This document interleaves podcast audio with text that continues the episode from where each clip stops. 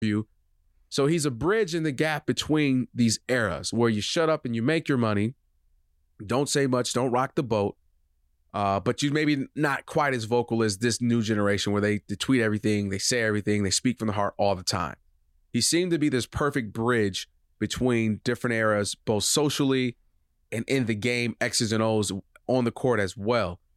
So I think you were able to kind of dissect and separate what you saw on the court, ruthless, cutthroat killer, with the man who loved the game so much that he wanted to continue. And he always talked about the game being in a good place, right? If it goes Jordan to Kobe to LeBron, you I don't know if any league could ask for such better leaders and uh, you know, to to continue to push their game forward. And I think Kobe is just that where guys looked up to him from the business end, from again the actual X's and O's. Hey, how do you what's your footwork like? How do you do that? How did you get these post moves? How does every freaking year this man find a new move? Did you remember he went through this era of like all of a sudden he's shooting stuff left handed all the time? Like, what the yep. heck is that? Like he just kept getting better. That takes a lot to mature, even in our own personal lives, to have that maturity level to realize there's areas where you can continue to get better and grow. And I think he just embodied that and guys respected that.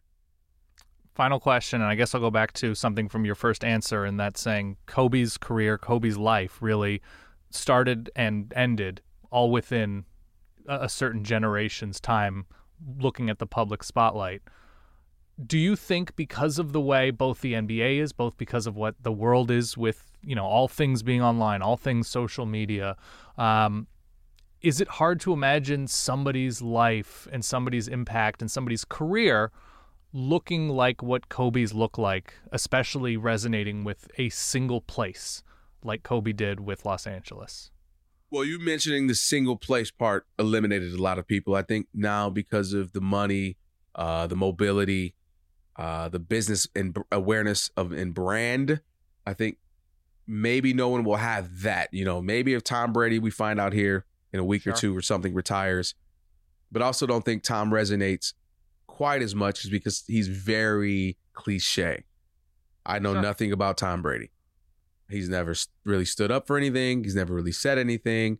Shoot, he doesn't even diss another player at times. He doesn't talk about how he had to punch another teammate. I mean, we went right. through all of this with Kobe, and I think that's why he'll resonate more than a Tom Brady in the Boston area.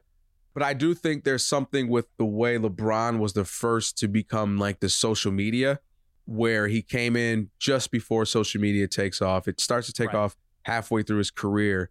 And we like Kobe have seen him from a high school kid, and we actually saw his high school games. We didn't see Kobe's.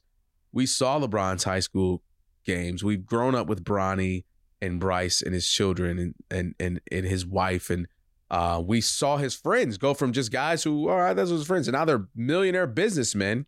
We've seen him grow schools, literal schools, speak out about social injustices. So I do think LeBron could be like that, but it will be different in the endearing of, um, endearment of one city, but I do think Cleveland will embrace him because he's being from the Northeast Ohio area, and no matter what, always still repping that so heavily. I do think there's that, but uh, other than that, I don't think we will. I just think the times are different. My stepfather, right, worked